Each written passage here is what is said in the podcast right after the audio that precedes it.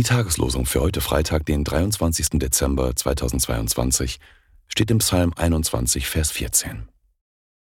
Herr, erhebe dich in deiner Kraft, so wollen wir singen und loben deine Macht.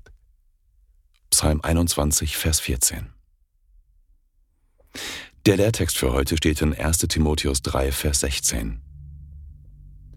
Groß ist, wie jedermann bekennen muss, das Geheimnis des Glaubens.